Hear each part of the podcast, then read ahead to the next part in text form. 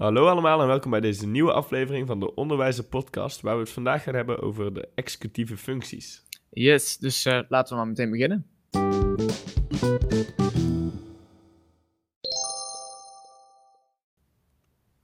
Ja, en misschien wel verstandig is om dan te starten met wat zijn nou die executieve functies? Ja, want het is wel een term waar je redelijk mee doodgegooid wordt. Wil je op een, uh, ja, eigenlijk überhaupt in het onderwijs kijken.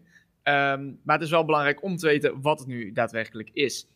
Um, ja, we kunnen heel erg ja, in de daadwerkelijke definitie gaan duiken met uh, tot het hogere cognitieve processen zijn die uh, nodig zijn om activiteiten te plannen en te sturen. Maar wij houden het hier liever simpel. Dus zouden wij eigenlijk omschrijven tot de executieve functies, als het ware de regelfuncties van de hersenen zijn. Ja, dus eigenlijk zijn het, ja, zoals jij zegt, regelfuncties van de hersenen, maar het zijn dus dingen die we uh, kinderen aan kunnen leren of zo om sommige dingen beter aan te kunnen pakken? Moet, hoe moet ik het zien? Ja, het is in principe uh, zorgen ze ervoor dat uh, kinderen, of überhaupt eigenlijk volwassenen Mensen, ook, ja, het vermogen hebben om vooruit te kunnen denken, impulsen te onderdrukken, tijdelijk informatie te kunnen opslaan en om flexibel te kunnen denken. Ja, en die dingen zouden er dus bij moeten helpen om bijvoorbeeld je werk beter te maken of ja. um, efficiënter te kunnen werken. En... Ja, en in principe die gaan, ontwikkelen die executieve functies zich vanzelf.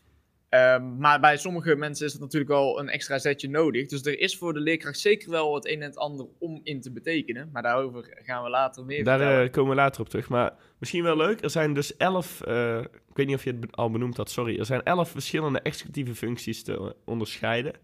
Um, ja, dat zijn uh, controlerende, aansturende functies. Ja. En uh, zullen we ze gewoon eens gaan benoemen? Ja, Wat- dan wat hebben we even een, eh, een duidelijk beeld van welke er te onderscheiden zijn. Ja, overigens, eh, voordat we dat zeggen, nu kun- kunnen er misschien wat woorden in voorkomen die, die zeg maar niet helemaal in ons straatje passen. Waar jij net zei, we gaan het simpel houden. Dus komen we daar later nog even op terug met een metafoor om ze wat makkelijker te maken. Ja. Dus en, stel, eh, en stel je bent helemaal in de executieve functies en je denkt van nou, deze mannen hier die belichten het wel heel erg lichtjes. Eh, dan klopt, dat is ook een beetje het doel. Wij willen het een beetje meer eh, inleidend maken, zodat je jezelf er meer in kan verdiepen. Want als we helemaal gaan praten over waar de executieve functies precies zitten in het brein, dan wordt het wel heel abstract als je het alleen maar hoort. Dus daar kun je beter maar even zelf zien. Ja, overige aanvullingen zijn trouwens ook altijd gewoon welkom ehm, bij ons ehm, in de DM's of zo. Maar wat zijn ze nou? Laten we beginnen. Eh, de eerste, dat is eigenlijk reactie of eh, inhibitie of responsinhibitie, ofwel bekend als inhibitie. dus je ziet hem als eh, een van de drie vaak voorbij komen. En dat is eigenlijk het vermogen om na te denken voordat je iets doet. Ja, dus al ehm, preventief denkend op wat je gaat doen. Ja, dus even eigenlijk dat je een stapje terugzet en nagaat, is dit nou verstandig om, eh, ja, om te gaan doen? Ehm, ja, dat, dat is eigenlijk wel eh, wat dit eh, zo het meeste belicht. Ja. Je kan, het gaat dan wel vooral om het eigen gedrag, de handelingen en de gedachten. Dus ja, dat zijn eigenlijk de, de drie dingen die je dan, waarover je nadenkt en dan denkt van, hé, hey, moet ik dit doen, ja of nee? Ja, dan is er eh, werkgeheugen, executieve, executieve functies, werkge, werkgeheugen. Dat is het vermogen wat we nodig hebben om informatie in het geheugen vast te houden en te bewerken bij het uitvoeren van ja, taken, complexe taken, maar net hoe je het wil bekijken op dat moment. Ehm, daarbij gaat het enorm. Daarbij gaat het erom dat je eerder geleerde vaardigheden of ervaringen toe kan passen in actuele of ja, toekomstige situaties. Ja, je zou eigenlijk kunnen zeggen dat dit een beetje het ramgeheugen van je eigen hersenen is. Voor de ICT-opleiding eh zou dat zeker ja, kunnen. ja, ja. Ehm, de zelfregulatie van eh, affect- of emotieregulatie, zoals die vaker heet. eh, dat is eigenlijk het vermogen om emoties te regule- reguleren, om doelen te realiseren, taken te voltooien of gedrag te controleren. Dus eigenlijk is dat een beetje jouw, eh, ja, hetgene wat nagaat van eh, wat een rationele gedachte koppelt aan, eh, aan eventueel een emotionele uitspatting. Oftewel, een daadwerkelijke gedachte. Je denkt na voordat je een bepaalde emotie vertoont. En hoe jij ook met bepaalde situaties kan omgaan. Bijvoorbeeld als je verliest, past je dan in huilen uit of kun je daar best wel mee dealen, zeg maar. Daar moet je dan vooral in denken. Dan hebben we de volgehouden aandacht. Eh, dit is het vermogen om aandacht erbij te houden, ondanks afleiding, vermoeidheid of verveling. Waar ik bijvoorbeeld aan denk is eh, heel veel situaties in de klas waarbij er een of andere pipo zit die heel graag de aandacht op zichzelf wil hebben, maar dat er gewoon een leerling in hetzelfde groepje zit die volledig zichzelf kan afzonderen van die leerling en gewoon focus kan leggen op wat hij moet doen. Ja, dat is eigenlijk uh, een prima omschrijving zou ik zeggen. Dan heb je taakinitiatie um, en dat is eigenlijk het vermogen om gewoon te starten met een project of taak. Dus dat je eigenlijk op een daadwerkelijk passende tijd, dus ook niet te vroeg, bijvoorbeeld tijdens de instructie of zo. Want als een kind natuurlijk tijdens de instructie al begint met de taak, dan is dat dus ook nog niet helemaal voldoende. Uh, maar juist net mooi op het begin van de werktijd begint met zijn taak. Niet echt te lang blijft hangen of blijft steken, maar gewoon begint. En dan op een efficiënte wijze die taak probeert af te ronden. Dus uh, deze sluit ook wel heel mooi aan op volgehouden aandacht. Uh, want je moet je wel kunnen concentreren om taakinitiatie te beginnen. Want als je aan het begin van de tijd helemaal bent afgeleid, dan past het er niet mooi in. Dan komen we bij planning, ook wel eens prioritering genoemd. Um, die sluit daar ook heel mooi aan bij degene die jij gaat zeggen. Uh, het is de vaardigheid, vaardigheid, om een plan te bedenken en uh, met dat plan je doel te bereiken en je taak te, of je taak te voltooien. Dus uh, wat, wat bedoelen we daar nou mee? Is dat je leert dat je beslissingen neemt van, hé, hey, als ik dit doe, dit is belangrijk voor het onderzoek en dan heb ik nog tijd over en kan ik het andere nog aanpakken. Of ik ga hier iets doen wat totaal niet relevant is voor het onderzoek of voor, wat ik voor waar ik mee bezig ben. Dus het is echt, um, hoe, hoe pas jij de prioritering toe in jouw planning eigenlijk om zo tot een maximale, te, ja, een maximale bereik te hebben? Ja, en om, om jouw planning goed te, ja, na te komen, moet, is het ook belangrijk dat je een goede organisatie hebt. Dat is dan ook meteen de volgende executieve functie. En dat is het vermogen om dingen volgens een bepaald systeem ja, te ordenen. Dus als jij van plan bent om jouw werk eerst te maken en dan na te kijken, dan is het wel belangrijk dat jij organiseert dat je een nakijkboekje hebt. Zo simpel kan het al zijn, in wezen. Um, ja, dus die twee die sluiten ook heel vaak bij elkaar aan. En in heel veel onderzoeken worden die ook al samen gezien. Dus mhm. planning en organisatie wordt dan echt als één executieve functie gezien. Wij uh, ja, vinden het ook wel dat je organisatie ook wel op andere manieren kan laten Zeker. zien. Zeker. Dus hebben wij hem als losgepakt. Ja, en uh, dan heb je time management, de volgende. En die past eigenlijk ook nog wel in dat straatje. Uh, time management is het vermogen om in te schatten hoeveel tijd je hebt. Um, en hoe je dan met die tijd je taakjes gaat indelen en ervoor zorgt dat je je deadlines behaalt. Nou, dat sluit eigenlijk wel aan bij wat we net hebben gehad. Want als je bijvoorbeeld die verstandige keuze nam bij planning, dan uh, past het goed in je time management. Terwijl als je misschien die minder verstandige keuze maakt, dat, het, dat, je, dat dat ervoor zou zorgen of resulteren dat je je deadline niet behaalt. Dus het time management is echt het vermogen om, om in te schatten dat 10 minuten 10 minuten zijn. En niet zeggen van, hey, voor dit taakje heb je 10 minuten en dat hij een half uur later terugkomt. Ja. Uh, dan hebben we de volgende, doelgericht doorzettingsvermogen. Dat is het vermogen om een eigen doel op te stellen en dat dan te, uiteindelijk te gaan realiseren, zonder dat je afgeleid wordt door eventueel tegenstrijdige belangen of andere behoeften of noem het maar op. Um, nou ja, het is natuurlijk, je kan gezien als dat je een eigen doel stelt wat je gaat nastreven. Maar het kan ook een lesdoel zijn dat de leerkracht heeft opgesteld. Uh, maar het komt er uiteindelijk dus op neer dat jij gewoon denkt van, oh, dit doel moet ik bereiken. En ik geef pas op, of ja, ik geef eigenlijk niet op, maar ik stop pas wanneer het doel bereikt is. En of er dan andere mensen zijn die tegen mij ingaan, of ja, dat maakt dan niet uit. Ik blijf doorpakken. Ja, de volgende is uh, flexibiliteit. Vind ik zelf ook een hele mooie, want later in het werkveld zie je die veel terug van... Uh, als je bijvoorbeeld gaat solliciteren, maar uh, hoe flexibel ben je dan? Stel, er zijn dus tegenslagen of er gebeurt iets onverwachts, kun jij daar dan naar handelen? Um, daarbij noemen we bij de executieve functies dat flexibiliteit de vaardigheid is om plannen te herzien als, uh, als zich belemmeringen of tegenslagen voordoen. Als je bijvoorbeeld aan het werk bent in een werkgroepje en uh, leerling X wordt ziek, terwijl hij nog een essentiële rol had in in het behalen van de deadline voor volgende week. Kun jij dan flexibel genoeg zijn om te zeggen: Oh, dit pak ik wel op. Of um, we gaan de planning zo herzien dat het toch nog in, het, in ons schedule past, in ons schema past. Dus uh, dat is flexibiliteit. En dan uh, zijn we bij de laatste aangekomen. En dit is uh, een persoonlijke favoriet, moet ik zeggen. Metacognitie. Dat is eigenlijk het vermogen om een stapje terug te doen en de situatie te overzien. En je gaat dus echt naar hoe je een probleem aanpakt. Dus je neemt als het ware een soort van een helikopterpositie in. En je reflecteert op, wat, op je eigen handelen. En wat nodig is om de situatie verder, ja, om verder te komen in de situatie. Dus uh, ja, dat, dat, dat zijn ze eigenlijk. Dit zijn de. Dit zijn de elf executieve functies. En dat klinkt dan nog redelijk van, oké, nou ja, prima. Ik zet ze op een lijstje en uh, prima. Dan uh, kijk ik gewoon naar wat een leerling uh, doet en ik ga ermee aan de slag. Maar hoe kan je nou als leerkracht stimuleren dat een leerling aan de slag gaat met die executieve functies? Ja, er zijn twee belangrijke stappen voor. Stap 1 is het signaleren. Dus let er eens op als leerkracht van wat, wat herken ik al bij een leerling, wat hij bijvoorbeeld al heel goed doet. En waar kan ik hem nog in sturen of in helpen? Dus signaleren is wel echt een van die cruciale stappen. En daar dus ook gewoon echt de tijd voor nemen om te gaan observeren, om te zien van, hé, hey, dit gebeurt er. Ja, en dit kan nog best lastig zijn, want ehm, een executieve functie is natuurlijk iets in het brein.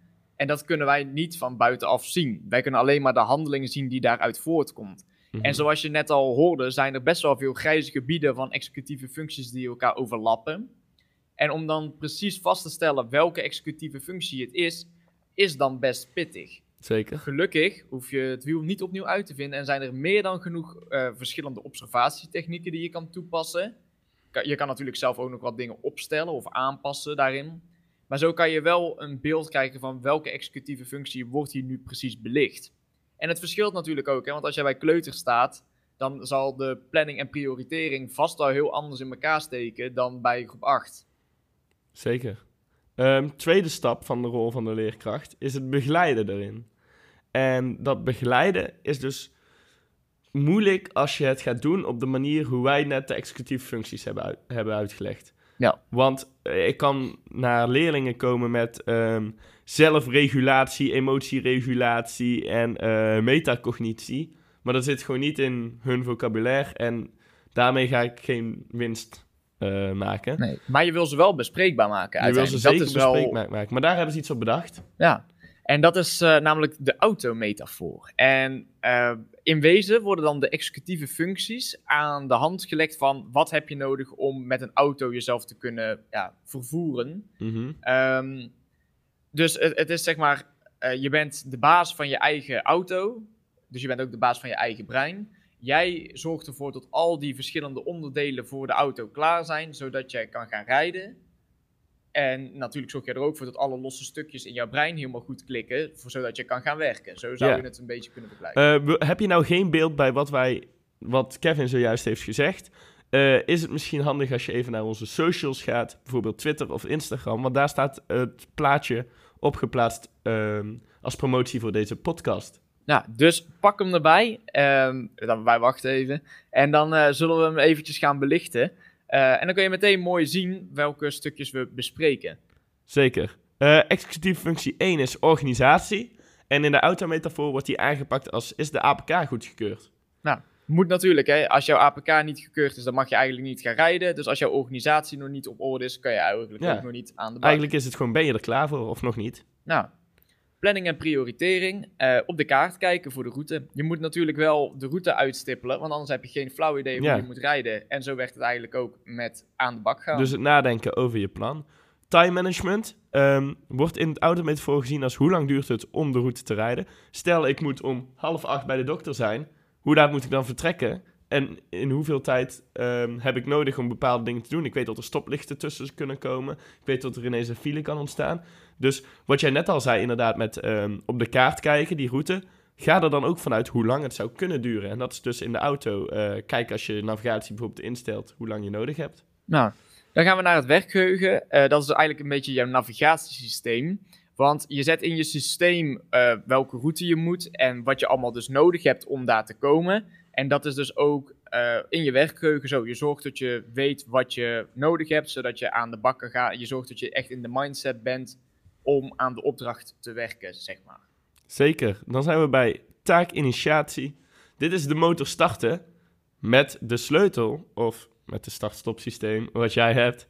Maar het gaat er dus om dat je, dat je die eerste push zelf zou moeten doen, wil je de auto voort kunnen zetten. Je kan niet erin gaan zitten en hij doet alles voor mij. Nee, je, moet, je, je bent zelf die cruciale schakel, de sleutel, om de motor aan te zetten en om te gaan starten met in dit geval je opdracht.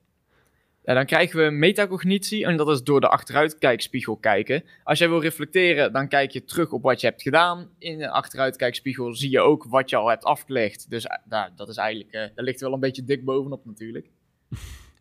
um, dan komen we aan bij flexibiliteit, bijsturen. Overigens is dat natuurlijk met het stuur. Um, ja, draai aan je stuur. Als, als er iets gebeurt, als er ineens een uh, eekhoorn voor de weg, uh, voor jouw auto springt op de weg, ga je daar dan omheen sturen of rij je in plat? ja. Nee, natuurlijk is het de bedoeling dat als er iets gebeurt, dat jij een omleiding kan nemen en dus bij kan sturen. Uh, dan hebben we responsinhibitie, of inhibitie, of reactie-inhibitie, wat jij wil. Dat is op de rem trappen. Uh, als er ineens een eekhoorn voor je op de weg staat, dan moet je wel op de rem trappen als je niet kan bijsturen. Dus je moet wel bepalen wanneer het stoppen is. Dit geldt ook, vergis ook op voor het rode licht. Um, wat je ook in de klas bijvoorbeeld kan zien, als je nog zo'n mooi stoplicht hebt hangen. En er, hij staat op rood, van dat je niet mag praten en dat je dus op je plek moet blijven werken. En jij wil eigenlijk heel graag gaan rondlopen om met jouw buurman te gaan praten of met de persoon helemaal aan de andere kant van de klas, moet jij jezelf wel kunnen stoppen. Dus moet je op je eigen rem trappen. Zeker. Komen we aan bij emotieregulatie. Dat vind ik zelf een hele mooie in het autometafoor. Dat is namelijk toerenteller in de gaten houden. Let op je toerenteller. Um, ik, ik vind het mooi omdat ze wel eens zeggen van... Je, je bent nou echt over de toeren, zeg maar. Je, ja. Je, ja wanneer de auto uh, ver in zijn toeren zit en jij zit in zijn 89 te rijden... Dan hoor je... Dat, dat wil je niet hebben. Dat betekent dat je even moet stoppen. Even, even tot rust moet komen. Even misschien een ander plekje moet opzoeken. Dus die emotieregulatie is echt cruciaal. Als jouw leerling overigens dat geluid maakt, dan zou ik ook aan de aan Dan zou ik misschien toch een dokter melden. Ja, dan is er toch iets aan de hand. dan hebben we volgehouden aandacht. Uh, en dat is de motor draaiend houden. Want als de motor uitslaat... Dus niet uh, zoals jij rijdt? Nergens. Nee, uh, dan, dan werkt het niet, nee. ja, als je de motor af, afslaat, rijdt hij niet meer. Kom je niet vooruit. Dus als jouw motor afslaat, dan kom je ook niet verder ja, in de dan zou die aandacht erbij. Yes. Uh, doelgericht gedrag, de finish halen, ja. Ja, spreekt eigenlijk voor zich. Hè. Je, wil, je wil je deadline behalen. Um, hoe ga je ervoor zorgen dat je dat doet? Nou, door al die stappen die we net hebben genomen goed te reguleren. En door doelgericht te kijken naar waar je na naartoe moet. Als ik naar de McDonald's ga, dan wil ik niet eindigen bij de Burger King. Nee, daar heb je niks aan. Nee.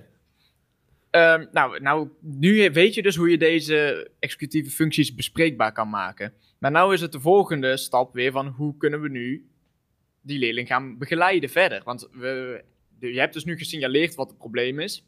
Stel, we, we nemen een voorbeeld. We hebben een leerling en die heeft last van time management. Daar heb je met een hele evaluatie, je, of observatie moet ik zeggen, ben je eruit gekomen. Time management is echt een puntje voor die leerling. Uh, nou, je hebt het besproken met de leerling. Nou, oké, we moeten gaan kijken hoe lang het duurt om de route te gaan rijden. Heb je besproken. Dan komt het puntje, hoe gaan we hier nou aan werken? En dat is eigenlijk het puntje waar het lastig is. Want er is niet per se maar één goede oplossing. Iedereen is natuurlijk heel anders. En we kunnen niet zomaar één ding zeggen van, oh, dit werkt voor Zeker. iedereen. Er is geen uh, één oplossing voor iedereen. Is er iets wat je wel kan proberen? Natuurlijk. Er zijn verschillende spellen en bijna elke basisschool of middelbare school volgens mij ook bezit. heeft wel zoiets ja. Ja, in bezit. Is in bezit van zulke dingen. En met die spellen train je specifieke executieve functies. Dus daar kun je eventueel met de leerling mee gaan zitten. Verder is het ook belangrijk om, als de leerling op de hoogte is, kan je natuurlijk ook in gesprek gaan met wat zou jij nodig hebben om te werken aan time management in mhm. dit geval. En stel dat jouw leerling zegt van nou, ik zou het wel fijn vinden als ik bijvoorbeeld een, een uh, planner zou maken waarin ik de tijd manage. Dat jij dan heel eventjes kan kijken van hé, hey, wat vind je ervan? Of zou het zo werken? Of zou je me misschien heel eventjes voor de les begint of voordat de werktijd begint heel even kunnen sturen in het time management?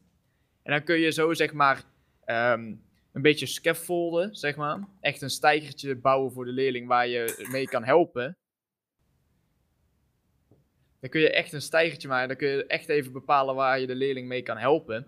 En zo kan je dus ja, steeds ook weer afbouwen. Dus je begint met de leerling van, oh, nou, we gaan even heel erg veel samen kijken hoe we dit kunnen doen. En je breekt de stijger langzaam af, zodat de leerling verder kan uitstijgen eigenlijk. Ja, en ehm, dat gezegd hebbende denk ik dat we een eh, mooie aflevering over executieve functies hebben gedaan. Ik ehm, denk dat we er een eind aan gaan breien. Mocht je dus de afbeelding van de autometafoor nog willen zien en onze andere post kun je ons volgen op Onderwijs de Podcast of Kevin en DJ of zo, weet ik veel. Zoek maar Onderwijs de Podcast, krijg je ons vast wel. Volgen zou fijn zijn. Vergeet ook zeker niet de podcast te volgen. Of dit nou Apple Podcast, Google Podcast, Spotify is, maakt allemaal niks uit. Heel de mikmaak hoort erbij. En ehm, dan zien we je in de volgende. Horen we je in de volgende. Houdoe. Houdoe.